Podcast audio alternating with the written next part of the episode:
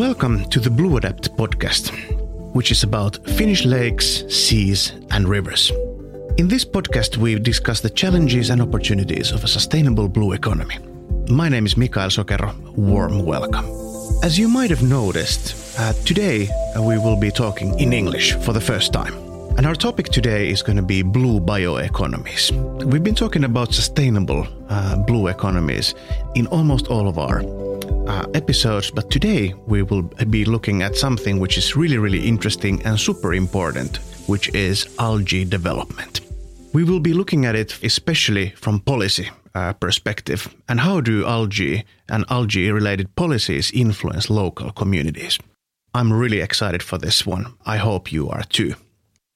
Once again, I'm really happy that it's not going to be only me, myself, talking here about algae and algae de- development and policies, but instead I have at this time exceptionally four different uh, experts on this topic. Let's get them acquainted. Jani Lukkarinen, you're a researcher at the Finnish Environment Institute on the societal aspects of energy transitions and energy systems. You are also a member of the Blue Adapt project and consortium. Warm welcome. Jani, what is actually blue bioeconomy? Thank you, Mikael. I, I think I have a bit different uh, understanding of blue bioeconomy as many of the earlier people here in this, this podcast, since I, I'm thinking blue bioeconomy as something how we keep our nature intact and, and take care of our mess. It's not economy only as production, but it's it's also finding ways how to restore the environment and, and find values in living nature. Excellent. Really interesting, and this just brings up the uh, the diversity in our thinking within the project as well. Good to have you here, Jani. I've been looking forward to having you as a guest. Next up, we have Moritz Albrecht, who is a human geographer specialized in environmental and sustainability governance. Moritz works in the Department of Geographical and Historical Studies at the University of Eastern Finland. Together with Jani, uh, he has recently published a paper called Blue Bioeconomy Localities at the Margins Reconnecting Norwegian Seaweed Farming and Finnish Small Scale Lake Fisheries with Blue Policies. Really interesting and looking forward to hearing more about this paper as well. But Moritz, tell me, how did you become interested in blue bioeconomics? Thank you, Mikael, for the introduction. Um, yes, how did I become interested in blue bioeconomies? Actually, I mainly started off in the rather same field than Jani, renewable energy, and more or less switched towards bioeconomy, such which, after several years, from the Finnish perspective, to be honest, started to be a bit the same business as usual approach in the large scale forest industries that I thought, isn't there something more to it, something more innovative, something more interesting? And actually, that was when I more or less stumbled across blue bioeconomy, um, which I then pretty fast figured out that this is something I find very interesting, and also particularly because I think it offers so many possibilities to solve recent challenges, but also to allow a bit more localized um, and more real sustainable way, which is quite necessary for our societal transformation, in my opinion. Super interesting. Good to have you here. Welcome. Next up, we have Christian Spilling who is a senior researcher at the Finnish Environment Institute, where he concentrates on the effect of microscopic algae, also known as phytoplankton, and the effect these have on the marine carbon cycle. Christian is also a member of the Blue Adapt project and has worked in several different projects dealing with commercial use of algae for bioenergy production and cultivation of seaweed. Uh, welcome, Christian. I've been looking forward to having you in the podcast as well. I think that uh, until now it has become evident that we really need to know what are the uses of algae. So, could you tell a little bit about that? Thank you, Mikael. Um, algae are used for a lot of uh, things in everyday products. Um, something you probably don't know and realize yourself. Um, so, uh, a lot of seaweed is harvested and, and used um, as a thickener that is used both for foodstuffs um, and also in uh, certain industries like like textile printing, for example.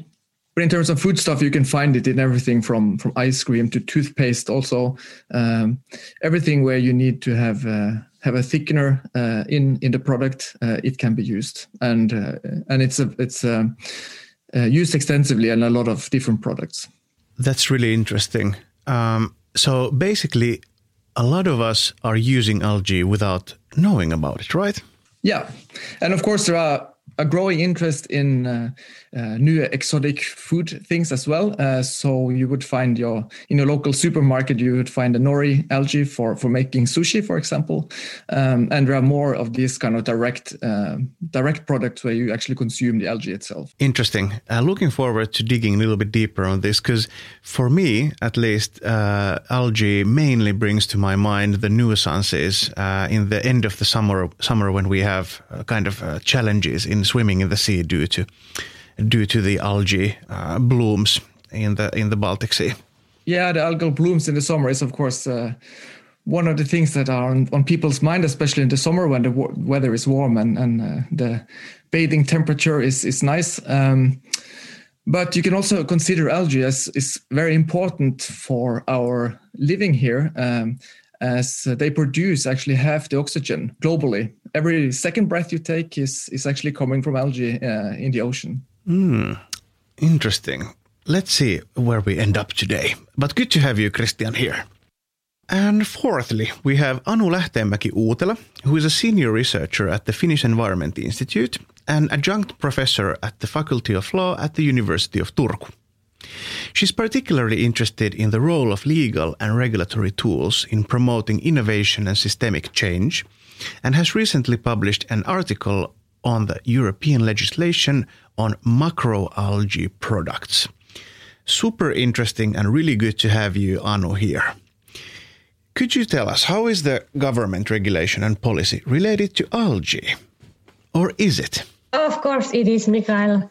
Uh, in many ways because if you cultivate algae you need a license and you need to plan where to where to cultivate it and where to harvest and how are the rules and how are the environmental conditions locally and how that impacts impacts the local environment and then if you produce any products out of algae microalgae or macroalgae then then there are european level rules on food food additives feed and feed additives cosmetics and medicinal products uh, fertilizers, biostimulants. There are regulations on each of these. So you need to follow the rules if you produce this.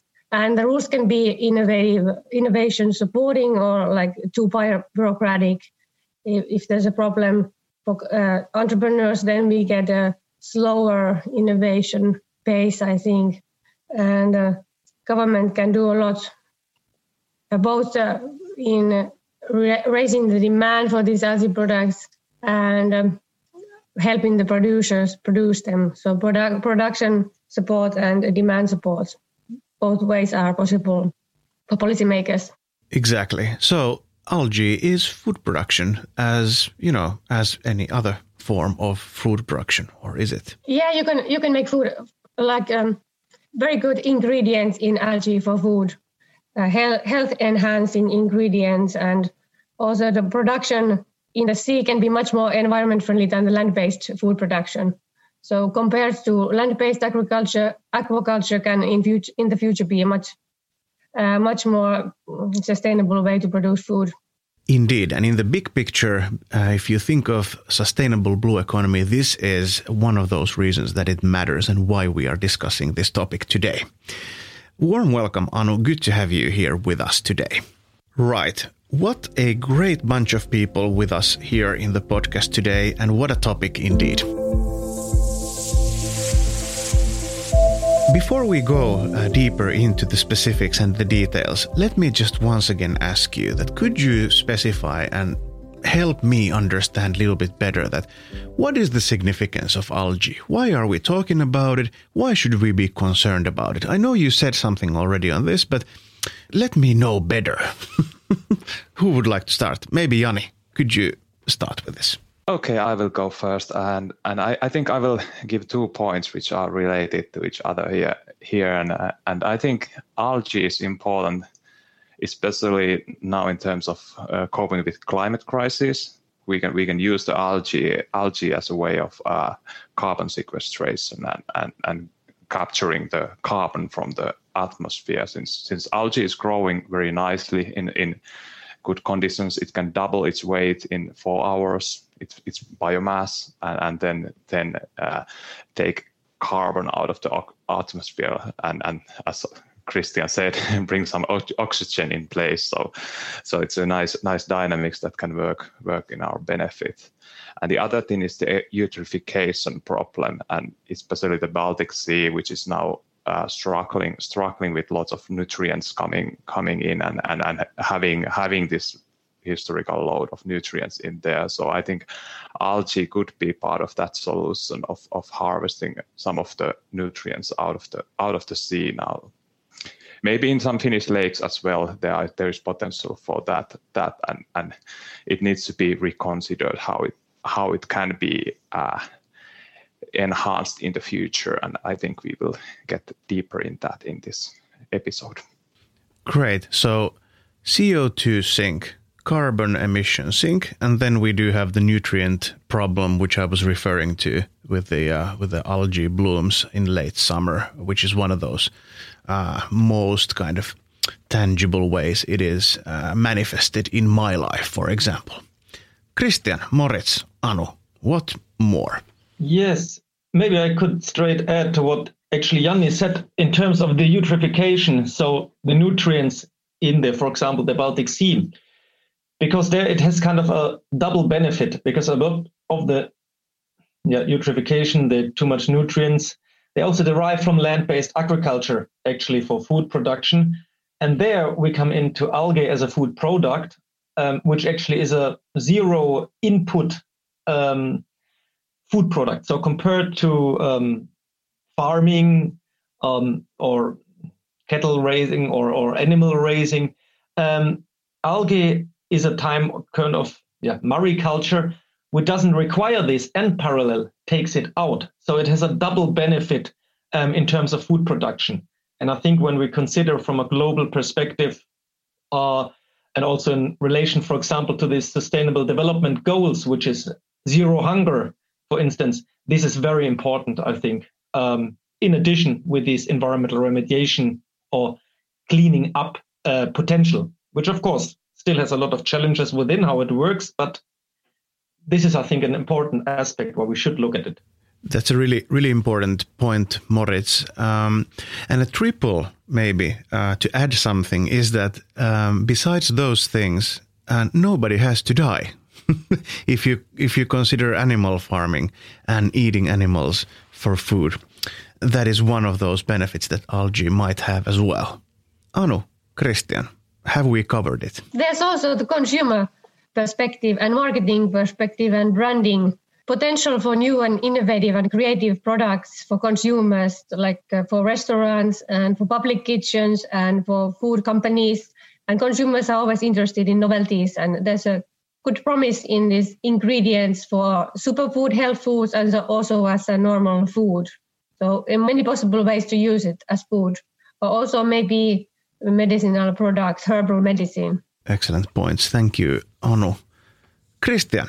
Yeah, I can maybe, well, as the biologist here, I can maybe also add a little bit information about algae that um, that are, can basically be, be divided into two different groups. Um, microalgae, which which basically are single cells that are floating around in the water, and macroalgae, or also often called seaweed, which is the algae that grows along the coast uh, that either as, as uh, small filaments or or actually like you could see um, brown algae like fucus for example uh, that you find in the baltic sea uh, kind of branching out uh, with these characteristic small bladders on the in the tips they are of course cultivated a little bit differently so for the microalgae the single celled uh, when you cultivate those you need to go in some kind of closed confinement uh, and cultivate them on, on land typically.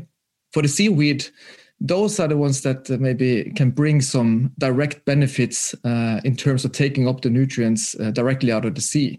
If you cultivate them on, on uh, typically on lines that you put out uh, in the sea, and uh, you know, considering agriculture, this is something we've done for for millennia. Uh, aquaculture, on the other hand, is is you know a few decades old, and when we think of aquaculture, typically you think of fish fish cultivation uh, Norwegian salmon, for example.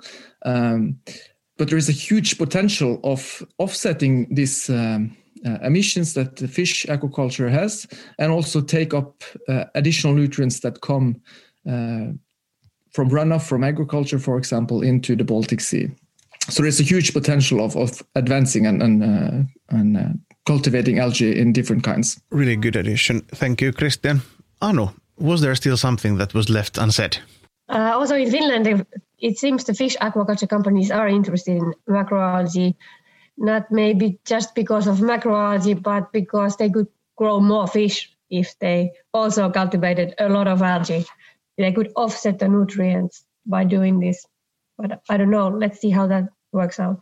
So, to me, it sounds like this has a really strong potential uh, for a lot of reasons that you were saying climate reasons, nutrient reasons, ethical food, superfood. It's about the trendiest things today. But for some reason, it has not maybe uh, break through yet. And a big reason to that, I suppose, is that uh, we might have some gaps and challenges in tackling this issue and getting the full potential out of it in terms of policy because policy is one way to to strengthen uh, the production of algae and and untap its potential. So, what are all those policies that that we should be concerned, and what are relevant to algae production? Really broadly, a lot of different policies are relevant for algae production because all that all policy that impacts food production in general will also impact algae production or any policy related to food consumption will also impact algae consumption. And, and this, this way, all the agricultural subsidies even will impact. In comparison to algae production, we have subsidies for uh, different fields of food production. And they can distort the markets in favor of less sustainable products compared to algae. And then there are consumer consumption taxes, even uh, value-added tax can impact the public procurement policies can impact. Of course, innovation policy, innovation support and research and development funding will impact algae uh, business and growth growth of that. But uh, perhaps even the main main issue is the licensing and how, how difficult it's a license uh, cultivation license in different countries because the governments don't even know which which ministry uh, they they have agri- aquaculture laws and ministries and um, authorities, but there are many, and it, in many countries it takes a lot of time to discuss with authorities about uh, which permit is required. I was actually thinking I'm, I might want to go a, a step back from from what you actually raised now, because first we can start on the policy strategic level, and there actually algae is more or less in the EU field, but also in many nations, uh, Norway being one example. We have on the one side, we have blue growth politics mostly, or blue blue economies, which are wider thing, everything related to marine. So that includes even in theory uh, oil platforms or something, or marine mobility in infrastructure. But then we have also the bioeconomy, which is the other large field. And for both of these, have, we have strategies at the European level. Um, the blue bioeconomy currently is undergoing its, or let's say it, it's kind of the the hot topic, I would say, in European Union bioeconomy debate. There is no strategy yet, but it's under um, preparation. So this is also actually it's another reason why we really should be thinking and talking about algae and about these issues because now's the time where the direction and the pathways for algae production, but the blue bioeconomy, in particular, a sustainable blue bioeconomy, are shaped politically. So right now, this blue bioeconomy strategy is in the preparation revision phase on the EU level. And I think these are very important because these are then going down to the member states, which then have certain free possibilities to implement this within their policies. And then we're coming to exactly what Anu said that right now this is still quite a mess, I would say, um, in many countries. So, on the top level, it is a very hot topic, but um, it is not finished at all. I mean, there is no real binding instruments. There are reports, they have just come out again. It, algae has been very much highlighted in the latest um, bioeconomy report from the European Commission, which is more or less brand new, end of last year. Um, there were several chapters particularly highlighting algae, the potentials, the possibilities, what that means for European bioeconomy. So there is kind of the need, um, the wish to do something, but it's not yet really formulated. So does that then um, mean that we do not actually in the European Union nor in Finland or maybe in other European or other countries in the world we do not have actually even goals related to algae and its role in the future or am I mistaken? Actually I was I was checking these strategies back when preparing for this this uh, podcast and and I found out that in Finnish development plan for bioeconomy that is from from for blue bioeconomy that is from 2016 there is seven mentionings of algae and and and pretty nicely formulated kind of uh, niche niche for algae. But that discussion is also pretty much related to actually energy production and potential of, of especially microalgae that Christian defined defined as, as a source for new new bio bioenergy products, which which we didn't actually come up with as one of the benefits since um, since that's that's been there there for ages. But there are some uh, technical development issues why that hasn't really taken off yet. But when when moved from that development pro- program to actual research agenda in Finland, it, there were only two two kind of minor mentionings mentionings of of uh, algae algae in that arena. So it wasn't implemented as as figured out. And on the European level, as as Moritz mentioned, this last year's report it has 85 mentionings of of algae. But actually, going back to this earlier blue growth and blue economy reports, there might be single mentioning, if if even that. So it's really new new also on this European strategy level level, and and that when it kind of picks up, it will necessitate also the countries to figure out their strategies. And one more number to finish this this speech is that actually 98% of all algae production in in world is is produced in Asia. So that last two percent is what Europe Europe is part of part of. So that that's really telling how in the starting points we still are in this business. That's really really interesting. uh, not in a way really surprising that 98% comes from Asia, but nevertheless, I think there is a lot of space for, for Europe to, to fill in, I guess. So I think it's it's uh, somehow evident that uh, that there is some sort of a strategic need um, for uh, related to algae. There is some sort of a, a, need to renew and tackle this whole thing, grasp the whole thing, if you will, in terms of policies. But is there something that you'd like to still add related to the current policies? What are the challenges uh, related to to um, algae and, and policies within the scope of blue economy? I might think one one issue which at least we I think we encountered a bit when we were, for example, also writing this um, paper you mentioned before together with Jani was also that um, right now, a lot of these policies, which actually are potentially for producing algae, and as it was said, algae is, can be done in salt as fresh water, um, is that specifically on the European level, a lot of these economic aim policies, they, they are separated. It's either the blue growth, marine focused policies, or then the bioeconomy, which actually has no very well set level for, for marine environments.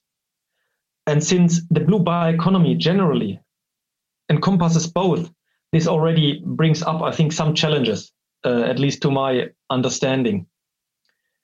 And the other thing is that what I with my research with um, algae farmers or seaweed farmers, now I have to say macroalgae, um, a lot of them were actually pointing out that that the whole algae farming is considered from a bit of wrong perspective in terms of policy, because it shouldn't be considered as a in these so to say marine aspects same than fisheries aquaculture, but it should be more treated like an agricultural policy because it is not salmon farming or an animal farming. It is farming plants and even more sustainable in most cases, or probably in all cases. So, so there are a lot of challenges, which is based on also what Christian said that a lot of these things are rather new the way we do it now. They're not new themselves, but a lot of innovation we want to put out now are new, are new for the legal system, are new for our political support system. And this brings a lot of challenges along, which I think also is visible in this um, issues which Anu said in terms of the national policies and support systems and subsidies that they don't even know which ministry things should go to. Um, so that's just one one one thing. I mean, there are aims, but they are very assumptive right now. Um, they are based on some things which we know, for example, biologically or so can work. But if that works, then in society, this is, we we have to see that actually still. Yes, I don't know if Christian wants to add something there. Thanks, Moritz. Uh, well, I can just add that uh, I think um, one one of the big problems, um, and also the, the, the the great thing about being here and talking about this, or the so one of the big problems is that uh, people uh, tend not to understand what what actually are the benefits of of cultivating algae um, and sort of put it into the box of uh, fish uh, aquaculture, for example, um, or in in case of um, putting out some uh, uh, uh, commercial cultivation of of, of seaweed, uh, we we can go, for example, to Sweden, where there is cultivation on the on the west coast. They had the problem of um, of the licensing uh, to be able to do that. So the, the law when they started was that they had to go through the same procedure as uh, as making a big harbor, for example, or some structure uh, structural changes to the to the coastline, where where you have to uh, go through a much more tedious and rigorous um, uh, licensing uh, process, uh, and that of course takes a lot of time, time and energy and effort. So you've talked a lot about the challenges, although of course about the potential as well. But let's visit the question of uh, where the successes related to policies in in um, related to algae and blue economy have been. What are those successes? Are there any actually? I can say something about the licensing. Uh, there are significant differences between countries. Like in some countries, it can take five years to get a license for cultivation. And in some countries, there is no requirements for license for aquaculture at all. And still, there are regulations. So each country will decide even though the European law, environmental law is the same in all EU countries, each member state, also no, Norway, Iceland, will decide on their own how to regulate and how to uh, plan the process so that the, both parties, the applicant and the authorities, will have efficient negotiations and good rules for this licensing. And uh, as regards food law, well, there's the novel food regulation. And for some some species it's uh, clear rules. For, for some species it's not yet clear because all the species have not been evalu- evaluated whether they are novel or not. And this novel food is a common thing with all innovative foods always when it's not uh, produ- uh, consumed in europe before 97 then you have to have a novel food authorization. And that's a challenge. For some for some species it's a challenge. And for some species it's okay because we know there's a, not enough knowledge and consumption on, on this. So i don't know if that's a success or but there's a difference. So chlorella spirulina or fucus or saccharina it's all the, like very different depending on species that, that's really interesting actually. Um, but Anu, could you tell me if there is um, any say uh, urgency specific to a country or another? Because what i'm thinking here is that if there is really strong will and really strong urgency all these permitting and licensing things can can happen and move fast although the um, the regulation might be a little bit different. And what i'm thinking here obviously is the covid-19 vaccination because that has been moving forward due to exceptional urgency, of course, uh, really fast. But is there some sort of urgency related to algae licensing in, in some parts of the world that is not evident in others? Sweden seems to be quite interested in developing the system so that a lot more companies would appear. But I don't think Finland is a Finland has any negative attitude or problem. Like Finland, Finland wants to do this smooth follow the rules, of course, and help the help the business. Nothing against algae in Finland. Uh, I think authorities are interested in in learning about it. It can be done really fast if you want to have a lot of algae cultivated and a lot of algae consumed. We can change the system really fast, like we saw with COVID. Uh, anything can change. All the product, ways of production and consumption can change really fast. Excellent. That's always really, really good to hear. Um, Moritz, how about you? I agree with Anu, but one also has to consider always in this regard that this is still uh, specifically if we do talk about farming, about farming seaweed, while it requires far less space than uh, comparable on land agriculture, it still requires space, and meaning that the moment it requires space uh, in a certain area, it also comes along with use conflicts. And this would be if we look at Finland, but actually also on most of the other places, um, this would be recreational fishing. This would be recreational boating. It would be normal uh, boat transport lanes, ferry ways, energy production, wind parks, even though there's quite some potential seemingly that they actually can be combined. Um, but these are always things that we have to consider um, on the planning side um, to fasten up things. So it, I, I don't really think it can just be fastened up because this will create very sure conflicts and might be actually counterproductive. On the other side, this is a, a product. It's a product which is in competition eventually to other products. So when we look at the national, at the EU level, there is going to be also certain lobbyism always on the way which actually is going to either go against it, while there's also at the same time some which goes for it. So a very fast transition I consider rather unrealistic. Or if we do it, it runs the risk that it will create conflicts and actually counter be counterproductive. So that's just a, a warning on this going too fast, actually.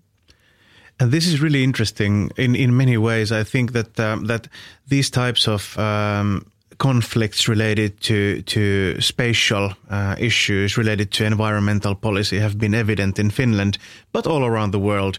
Uh, something that comes to my mind is related to actually what you were saying, Moritz, about wind uh, windmills, especially in the far north in Finland, where there's been a quite evident conflict between Sami people and the wind parks, uh, which is it is a is really good point.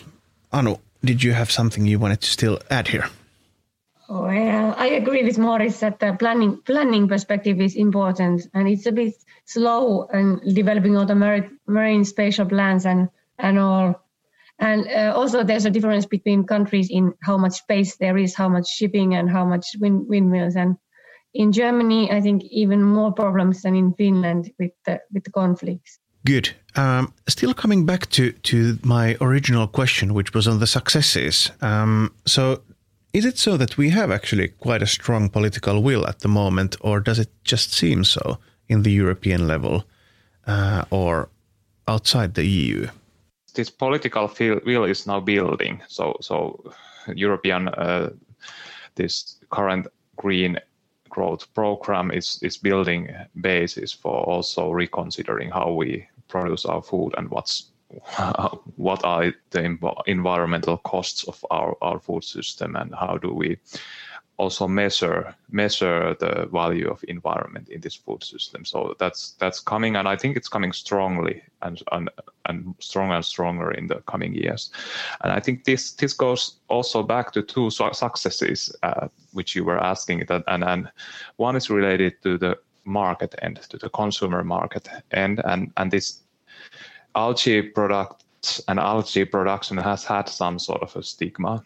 Uh, I at least experience how people used to laugh at eating sushi still not so in distant in, in distant past. And and that has been changing and and and people have been learning to eat maybe different kinds of things. Maybe it's not all over the place but food doesn't have to necessarily be hamburgers or sausages or sausage like products but it can be something else. Uh, at least that's my hope hope and kind of uh, diagnosis there.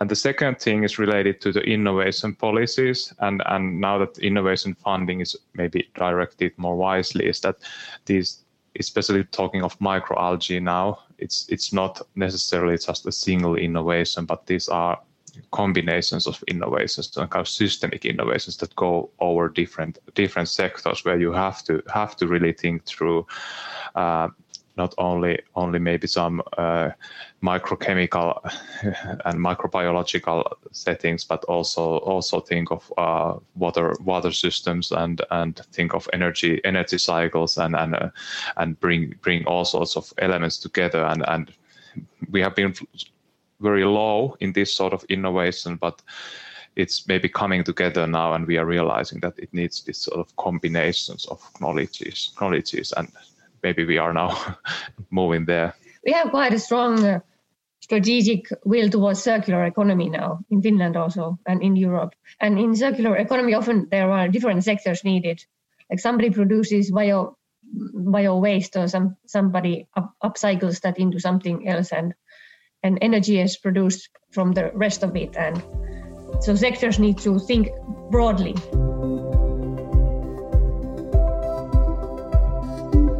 we have laid out some of the challenges. We have a little bit of a better understanding on what are the great successes at the moment uh, in algae policies. And we also, of course, started with the uh, with uh, laying out the possibilities and potential. But let's zoom into Finland because that is Im- important for us, especially here. So, what are the possibilities and potential for, for algae production here in Finland? And first of all, how is algae actually being used now in Finland? So the potential um, is there. It's a little bit different considering the Baltic Sea because it has lower salinity than uh, fully marine ocean. But of course, there are seaweed that grows along the coast, not the typical ones that are used commercially at, at present. So if, if you go to, for example, Norway, it's the, the large uh, perennial brown algae that are, are being cultivated. Uh, you don't find the same species here. Um, but but there are different species. There are the fucus uh, that grows, which is um, there are some pilot uh, pilot um, studies of, of cultivating that, both here in Finland and also in in Kiel. Um, and then there are these faster growing green algae, for example, that could be a, a possibility. One, one of the, let's say, uh, bottlenecks here is that there is no real tradition for using algae here. So um, there, there has been very little studied of this um, uh, potential of cultivating these. And, uh, and of course, trying to get the economics of the whole thing would be also a very important part to to get this uh, in place before you can actually uh, go out and uh, and start to cultivate the sea. I think one thing Anu said in the beginning was this interest from fish aquaculture and, and fish farmers, and, and there is strong momentum now. Finland is coming with new uh, programs this year to, to kind of enhance the fish farming and, and also also kind of uh, increase the volume there there. And and that's something that should be utilized also for the for the uh, seaweed farming especially and and maybe finding finding ways to combine combine these in multi-trophic aquaculture the algae and also the mussels are there one option option and, and really finding finding ways also in the governance to support this sort of combined production systems that that's that that could kickstart the sector and bring new entrepreneurs to to also maybe scale up the these these experiments a bit. Yeah, we mentioned the name of company Origin by Oceans because they they are planning this biorefinery and they would be willing to buy a lot of uh, algae material, and that is kind of a good signal for those who are considering to produce something, cultivate algae if there's a, a kind of promise of a market but I don't think it's that far fetched that Finnish consumers would also eat eat algae because many eat this athletes eat this spirulina powder and it so, sounds healthy for most people I think. And in cosmetics it also sound, sounds healthy. And if they the consumers learn learn that it's in many products anyway as in, uh, ingredient like thickener and it's uh, safe and safe and healthy, healthy, so there's no hindrance in changing consumer habits. Moritz, I'd like to ask something related to this from you, uh, which is actually um, related to the paper uh, and and the the studies you've been uh, working on. Because I, uh, as far as I'm concerned, um, seaweed and algae is another part of the Norwegian uh, food culture as well, and that is the case for Finland too. Although we might eat it without actually knowing that we eat it, or or at least it's it's fair to say that it's in the margins of, of food culture here in Finland. And secondly, then something related to the spatial uh, aspect. So that would be really interesting to hear. Uh, you mentioned this before already, related to um, there being uh, tensions and struggles uh, related to space, space, and and and how does it look like in, in, the water. So could you tell about these struggles and the the study a little bit more from from the Norwegian perspective that you've been focusing on? Many questions. Hard to answer all of them. Um, so maybe first about the food culture. Um, that is pretty much the same in Norway, despite um, actually Norway having a massive coastline which always had grow- while growing these different kind of algae and brown algae.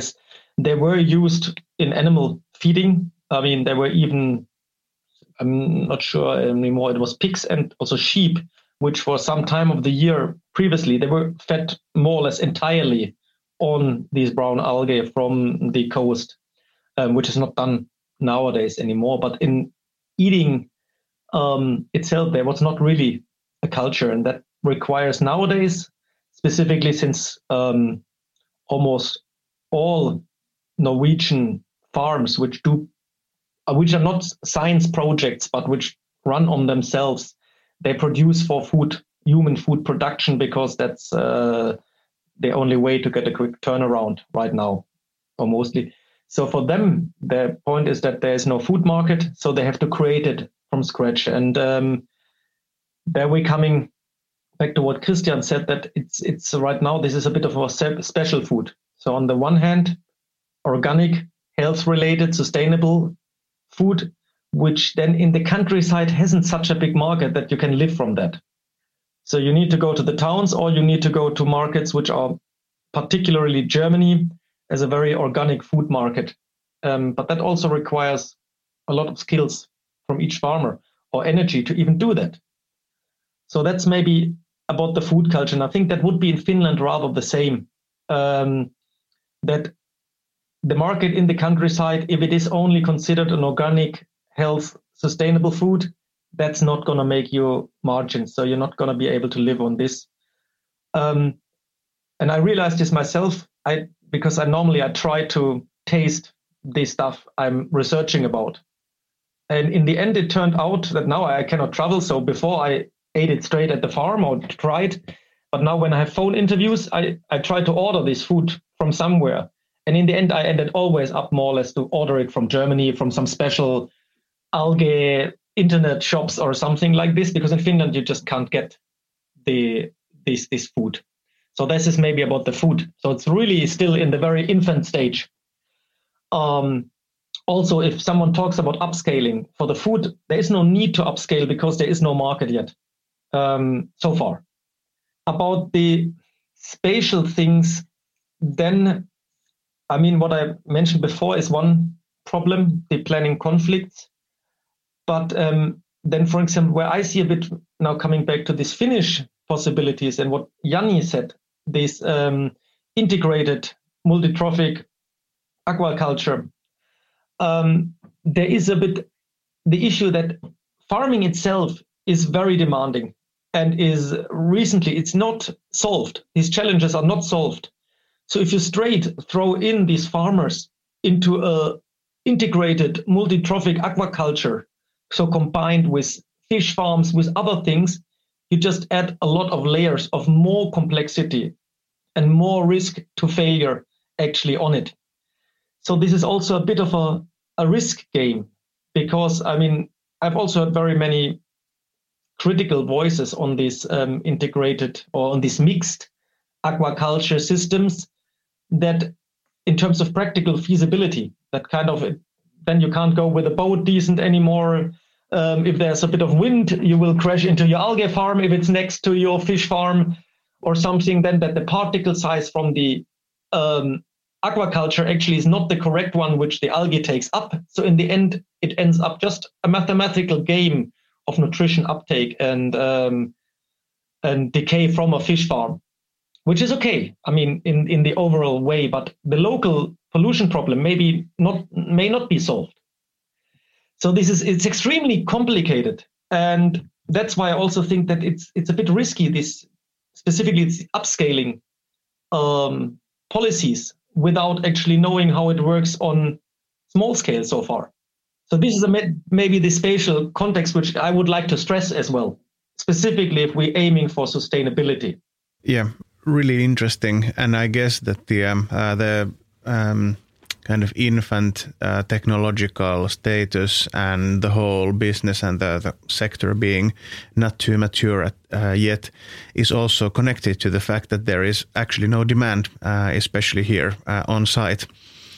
But then uh, once again, the the tracks lead to Germany, so that might be a, an area where where um, potential future algae farmers in Finland might be able to sell uh, before we have possibly uh, increase in demand here in Finland. What else is there related to the potential in Finland? We've been talking about food mainly here. Uh, how about other sectors?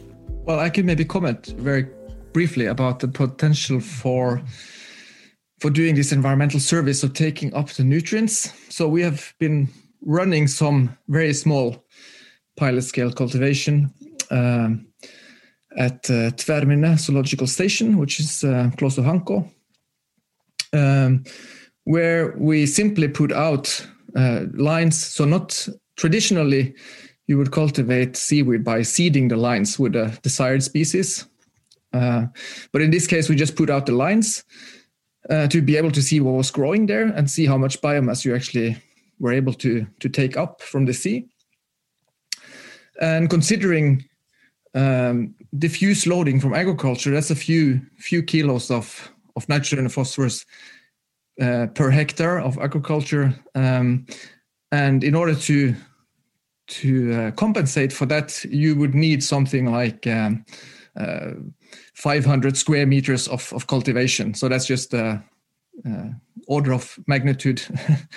um, how much of an area are you're talking about to compensate for one hectare of, of agriculture. Um, so that's one aspect. Um, but there are, of course, many other ones that my fellow panelists here might comment on.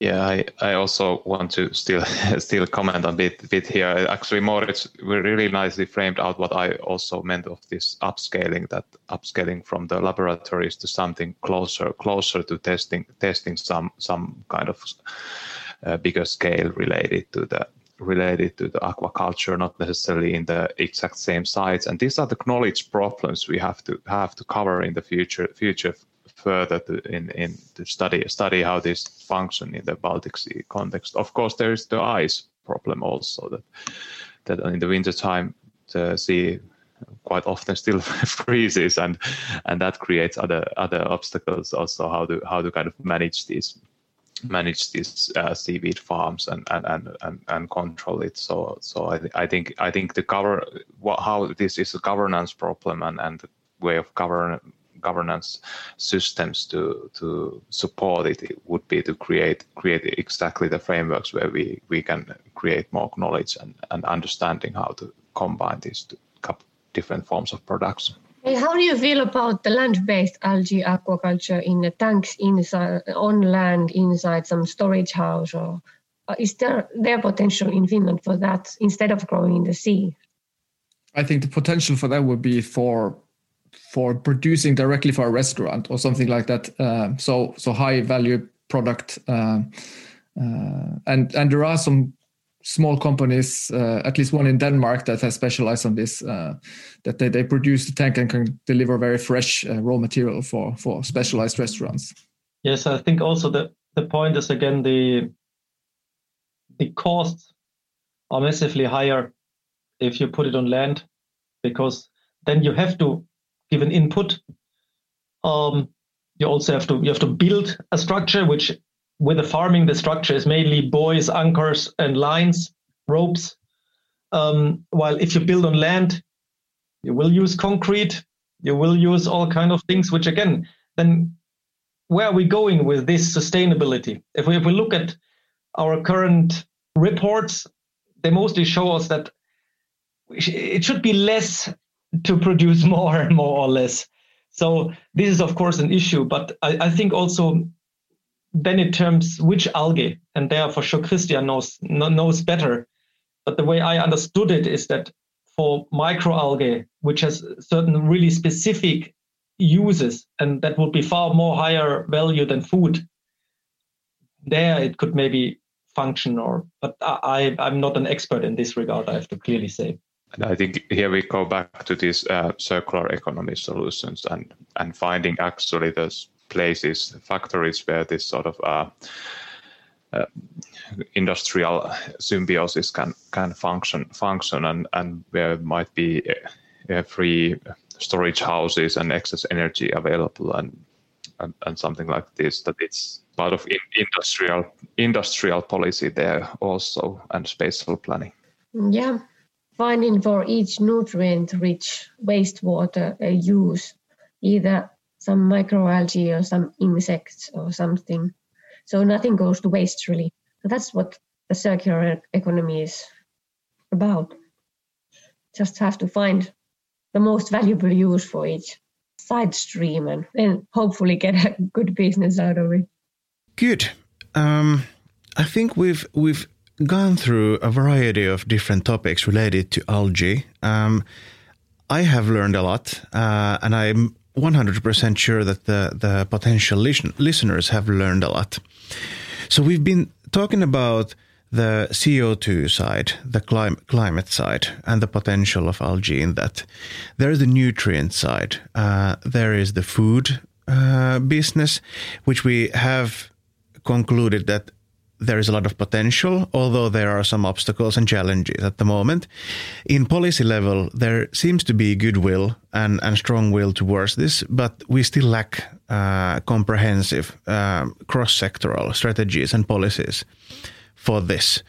The uh, the technologies are still infant, uh, still developing, and we may be a little bit lack of um, demand here here in Finland. But despite this whole uh, situation, I believe that uh, that we have some sort of an, an, an interesting and potential way that we should uh, explore in the future. So algae, as we laid out in the beginning, algae has a lot of potential. So the question is, what should happen next? We know that there's a lot of issues that we need to solve related to technological development, related to knowledge needs. We of course need more more uh, studies and, and new research, and to understand um, a lot of questions better than than we have. But what would be your recommendations? What should happen next, and who should do what? Maybe one one recommendation, if we consider if we want to push for more localized food systems, um, is kind of that a, a market is created, even though it, it's a bit difficult because there's again this chicken egg problem market production. But if they would be interested from local consumers, and I mean local, I mean now, for example, in Finland or in Norway, a wider support also kind of in schools and so on, put it into school food, for instance. That's always a good thing, or learn with them, with the children about what this tastes like, or in university cafeterias. This would kind of maybe make a spin-off that the interest is grow, and that would make it more easy for local small-scale farmers or startups to start it on a, on a basis that they can make a living out of it and can produce this. Um, so I think it is really something very important to to create a market and also um, facilitate this this market a bit. Um, I mean, Anu knows can for sure say something about how complicated all these things is. Then there comes iodine levels, um, food charts. Um, then we go back to organic certification, which actually is another aspect which I was told from sometimes that actually the organic certification is based on on land agriculture. So it doesn't work, or some things are a bit odd for the seaweed because it's not a it's not a field which you farm, but it's a it's an ocean which flows through. So these were some things I think they would be very helpful um, to do. On the other hand, I think we should be a bit cautious with these massive large scale plans and aims in the policy which there is right now. Because while most probably there is potential for large scale use, uh, I think we have seen in the past, and then we come back to energy, bioenergy being a good example, how these big plans without thinking and without knowing really the consequences, where they lead to. And I think when we see that the ocean has a lot of trouble already with microplastics and so on, and it is super important for us, we have to be to some degree a bit cautious. So that's maybe my main message here. Thank you, Moritz. Uh, really good advices and recommendations. How about Anu? What would be your message to decision makers in Finland and, as Moritz quite well uh, suggested, also in Brussels, where they are uh, thinking about this topic right now in February 2021? Uh, for Finland, for regions, for uh, for Satakunta region, for example, where I live, I would want to have a pilot projects where we both cultivate the algae and where we make products out of it. So we bring, as researchers could bring biologists and business uh, scholars, uh, researchers can bring the companies together, those that can cultivate and those that can buy the buy the algae, the restaurants and public kitchens and the consumers, and have a dissemination of information in in the project so we need this at the regional scale, I think.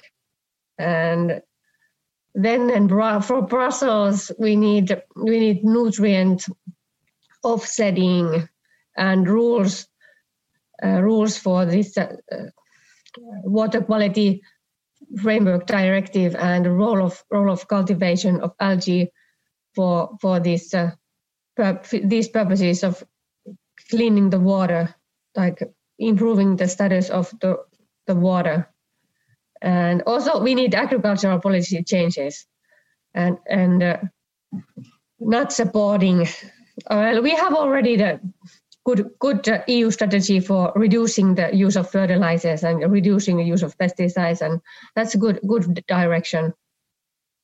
So we have to have a more sustainable food system in Europe.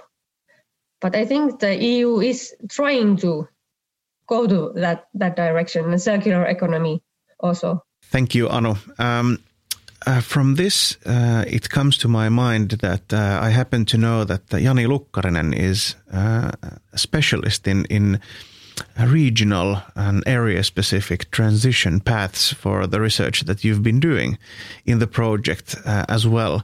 So, Jani, what would be your recommendations towards the decision making and policy planners at the moment? Yes, actually, you are correct that we did did in transition arenas in Blue Adapt these regional uh, discussions on related to bioeconomy, blue bioeconomy, and how to how to develop it there. And I think I think many of the discussions actually fed back to the, the things we have been discussing here, and and main kind of takeout message from that for me would be on the Finland scale for the ministries to to create these markets for the nutrient uptake uptake and and the, to enable that way development also of these these region specific specific businesses and region specific ways of of uh, using the seaweed seaweed in the areas. I think I think that's the main main thing, and it goes back also to this fish aquaculture as mentioned before. In addition to that, I would like to also say that we should also try to avoid this this kind of algae bubble of, of thinking it too much from the production end and really really think about these environmental benefits from the from the kind of nurturing perspective, nurturing of the nature perspective. Thank you, Jani. And last but not least, Christian, what would be your message and recommendation and uh, suggestion for how to move forward in a brighter uh, future, which is more strongly incorporated by algae? Well, it's it's hard to come with very uh, concrete uh, uh, directions or recommendations here, but I would just uh, like to say that I, I agree with what's already been been said here. Um, I think uh, it's important to to uh, let's say grow this um, organically and not do very massive changes, as Moritz pointed out, that that might not work out the way way as intended. And I see there is um, a lot of uh, commercial interest now, maybe mostly outside of Finland, but there are also companies here that are interested in this. And I think this is the way to go to try to talk with them and see where are the hurdles for the small startup companies, uh, what can be done in terms of policy to to help them to grow and and expand uh, organically. Yeah. Excellent. I think that uh, all of these four directions, or or uh, even more than four that you've presented here are are a good good start and really valuable for for um, the decision makers not only in Finland but also uh, in the European Union level uh, to be taken into account. Final words, Moritz. I would just like to add um, to this large scale because this is when your question about the um, regional development perspective um, it is very much highlighted in blue bioeconomy strategies, uh, national papers that this again it provides potentials for coastal communities, for uh, or communities close to water bodies, which in often also peripheral. So, and this is another aspect that in terms of employment of added benefit for these areas, a smaller scale or smaller mid-scale also in terms of production, in terms of um, refining perspectives, is more beneficial than one large refinery. Actually, Finland with a forest-based bioeconomy shows this very nicely right now that one big company doesn't bring that many employment than if you would have a lot of small ones which work for the local environment. The sustainability aspect of this as well, actually. Yeah that was just another important message I find uh, when looking at this um, sector. Good. Thank you. Um, really, really good. Uh, this was an excellent and really interesting uh, topic that I'm really happy that I was not talking about myself, but with excellent uh, four specialists from different fields. So, uh, Jani Lukkarinen, uh, Christian Spilling, Moritz Albrecht, and Anu Lähteenmäki Uutela. Thank you so much for this episode and for sharing your wisdom with us and the podcast listeners.